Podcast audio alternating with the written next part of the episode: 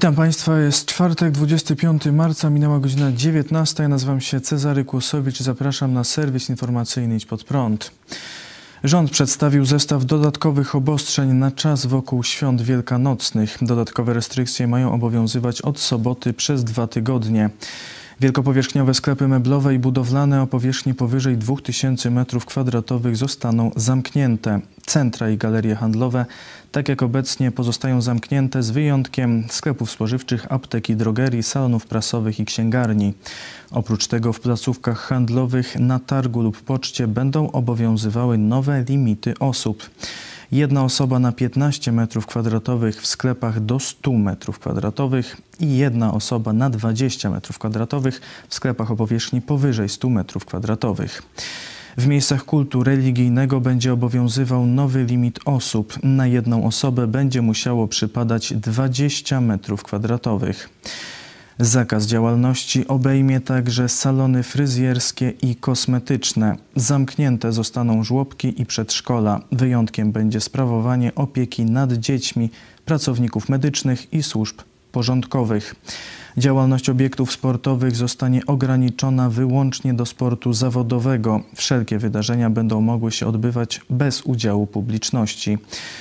Premier Mateusz Morawiecki zaapelował też o nieorganizowanie dużych spotkań w czasie Wielkanocy. Zbliżają się święta Wielkiej Nocy. Chcę zaapelować już dzisiaj o to, żebyśmy spędzili je w wąskim gronie, w gronie wyłącznie najbliższej rodziny. To trudny apel, bo to święta, które mają nieść nadzieję, radość. I myślę, że już niedługo potem ta nadzieja, ta radość będzie do Polski wracała na skutek programu szczepień, bo już w najbliższych pięciu tygodniach przybędzie do nas ponad 7 milionów dawek szczepionek, a dzięki temu będziemy mogli uzyskiwać coraz to wyższą odporność zbiorową. W Polsce wykonano już ponad 5 milionów 380 tysięcy szczepień przeciw koronawirusowi, w tym 182 tysiące wczoraj, co jest największym wynikiem do tej pory. Już 1 850 tysięcy osób przyjęło dwie dawki szczepionki. Odnotowano ponad 5200 przypadków niepożądanych odczynów poszczepiennych. Ministerstwo Zdrowia przekazało dziś informację o 520 zgonach i ponad 34 100 zakażeniach chińskim koronawirusem. To najwyższy dobowy przyrost liczby zakażeń od początku pandemii. Z powodu koronawirusa łącznie zmarło w Polsce już 50 800 osób. Liczba zakażonych osób hospitalizowanych przekroczyła 27 tysięcy. Liczba wykorzystywanych respiratorów wzrosła od wczoraj o ponad 80 i wynosi 2620.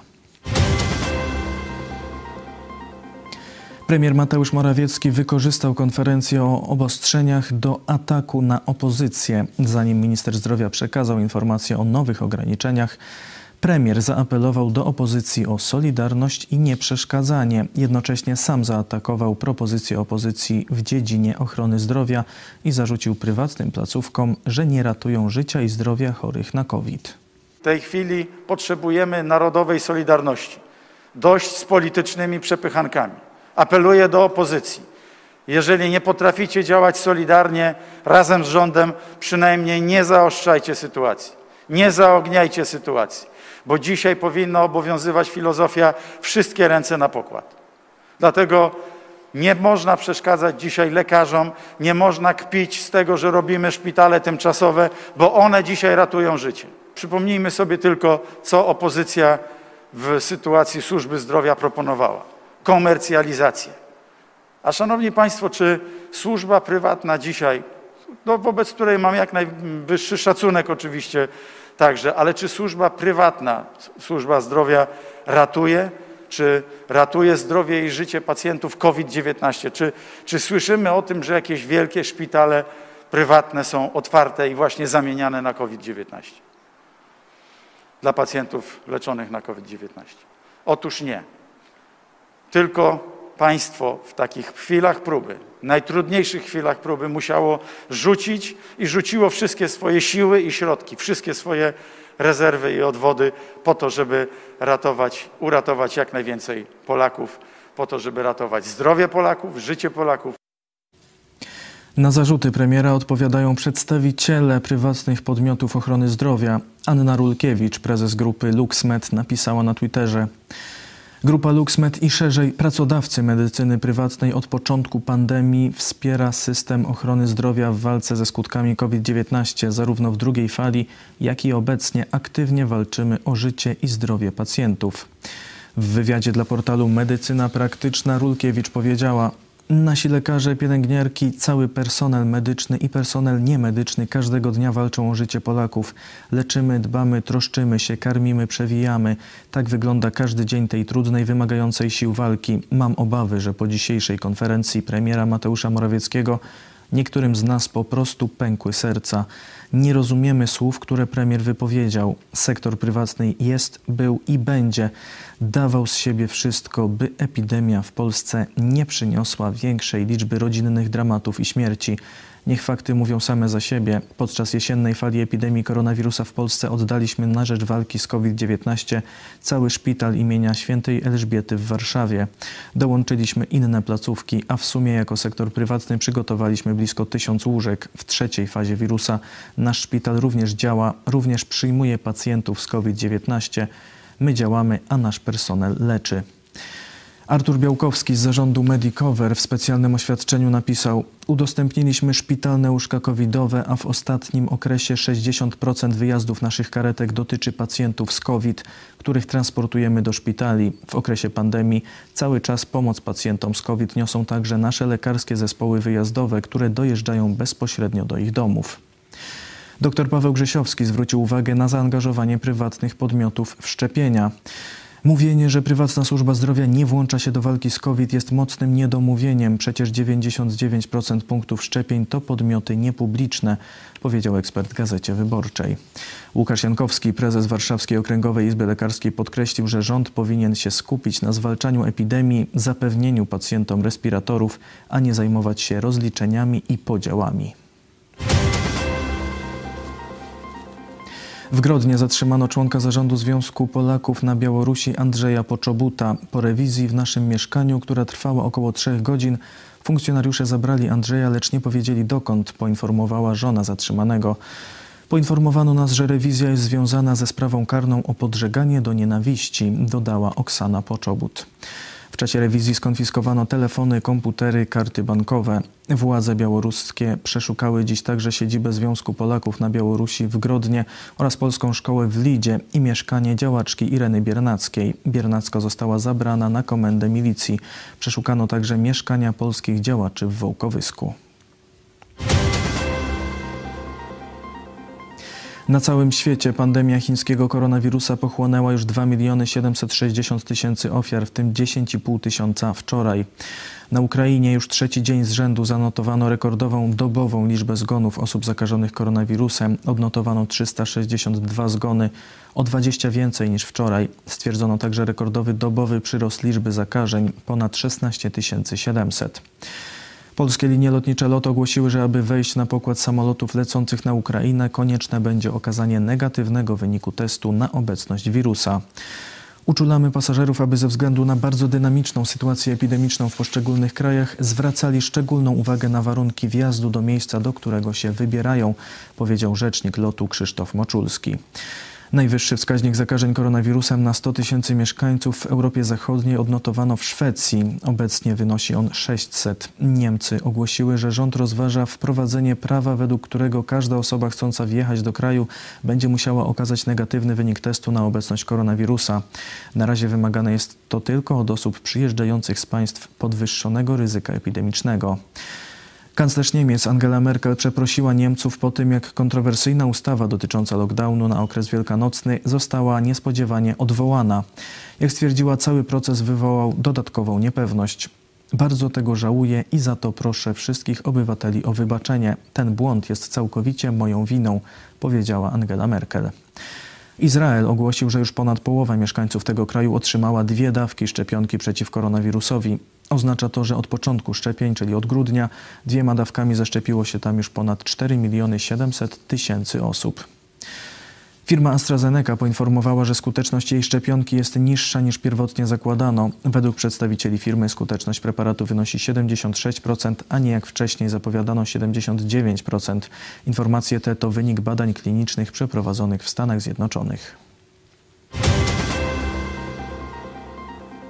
Partia Benjamina Netanyahu wygrywa. Tak wynika ze wstępnego przeliczenia głosów po wtorkowych wyborach parlamentarnych w Izraelu. Ugrupowanie premiera Izraela zdobyło ponad 30 mandatów. Na drugim miejscu z 18 mandatami znalazła się centroprawicowa partia Yesh Atid. To już czwarte wybory w Izraelu w ciągu ostatnich dwóch lat, które musiały zostać przeprowadzone w wyniku nieprzyjęcia przez parlament budżetu na 2020 rok, co powoduje automatyczne rozwiązanie Knesetu. Oficjalne wyniki wyborów mają zostać podane jutro. W dzisiejszym programie Idź pod prąd na żywo nasz izraelski korespondent Eli Barbur stwierdził, że Benjamin Netanyahu ma teraz największe szanse na zbudowanie rządu fakt, że y, Netanyahu i jego partia Likud y, są największą tą, y, tym ugrupowaniem politycznym sprawia, że prezydent państwa Rivlin będzie musiał powierzyć misję sformowania nowego rządu właśnie Bibiemu Netanyahu. W Izraelu dostaje, nowa, szef tej największej partii po, po kolejnych wyborach dostaje taką misję. Jeżeli mu się tam w cztery tygodnie nie uda, to wtedy Rywlin przekazuje tą, tą, tą, tą, tą szacowną misję y, jakimś tam innym politykom z kolejnych partii. Czyli w tym wypadku pewnie by przekazał y, temu y, Lapidowi właśnie. Centroprawicowy jest atit, czy jest przyszłość.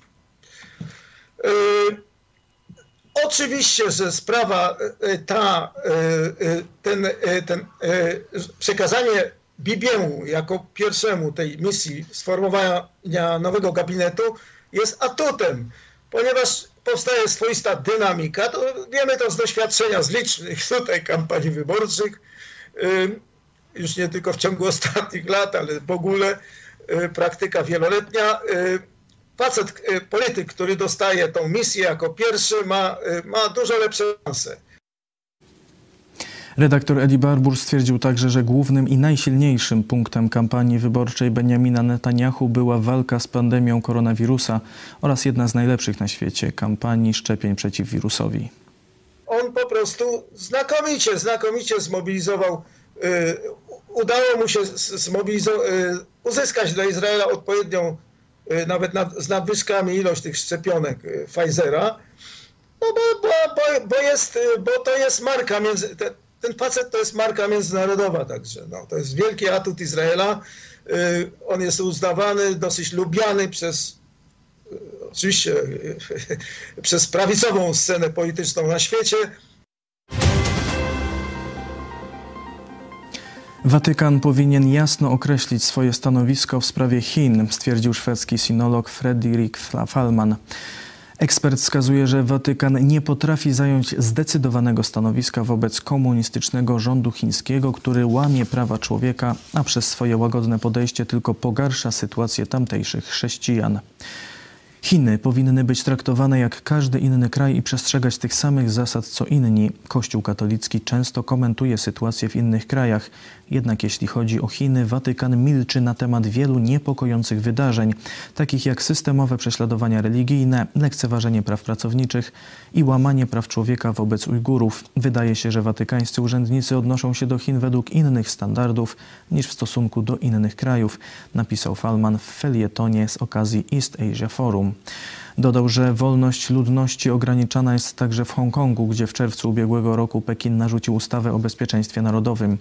Na wprowadzeniu tego prawa cierpią także hongkońscy katolicy. Potrzebna jest międzynarodowa koalicja chrześcijan, być może obejmująca także inne grupy religijne, aby wywrzeć presję na Chiny, podsumował szwedzki naukowiec. Teraz przechodzimy do informacji sportowych. Wielki sukces siatkarzy grupy Azoty Zaksa Kędzierzyn-Koźle. Mistrzowie Polski po pełnym dramaturgii spotkaniu z rosyjskim Zenitem Kazań awansowali do wielkiego finału siatkarskiej Ligi Mistrzów. Siatkarze z Kędzierzyna Koźle przegrali rewanżowe spotkanie 2 do 3, jednak z uwagi na wygranie pierwszego meczu 3 do 2 do wyłonienia zwycięzcy dwumeczu potrzebny był złoty set. W nim górą byli mistrzowie Polski, którzy pokonali rywali z Rosji 15 do 13.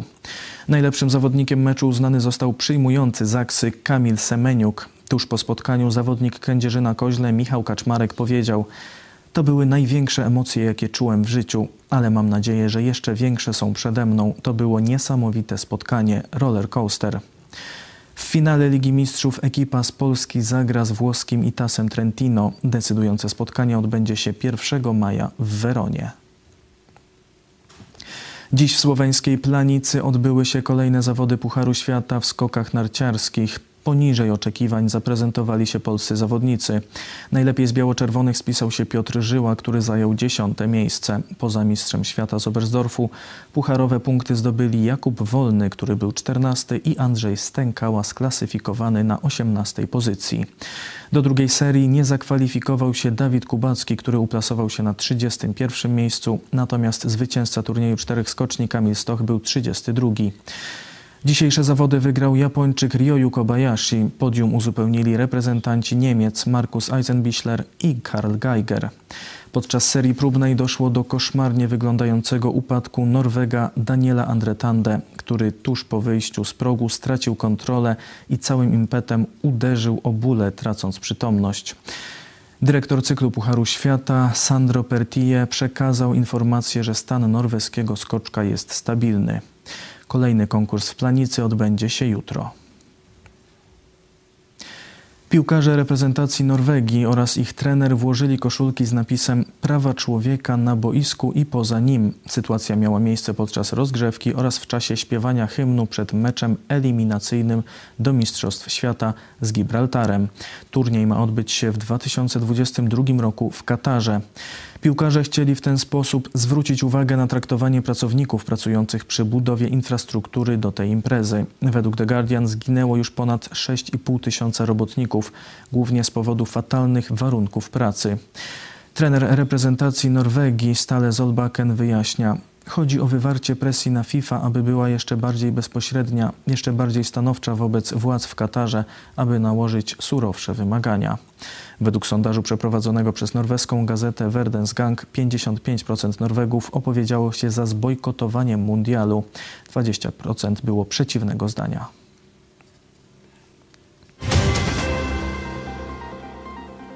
To wszystko w tym wydaniu serwisu. Dziękuję Państwu za uwagę. Kolejny serwis jutro o 19, a jeszcze dziś o 20.30 studium Ewangelii Jana. Do zobaczenia.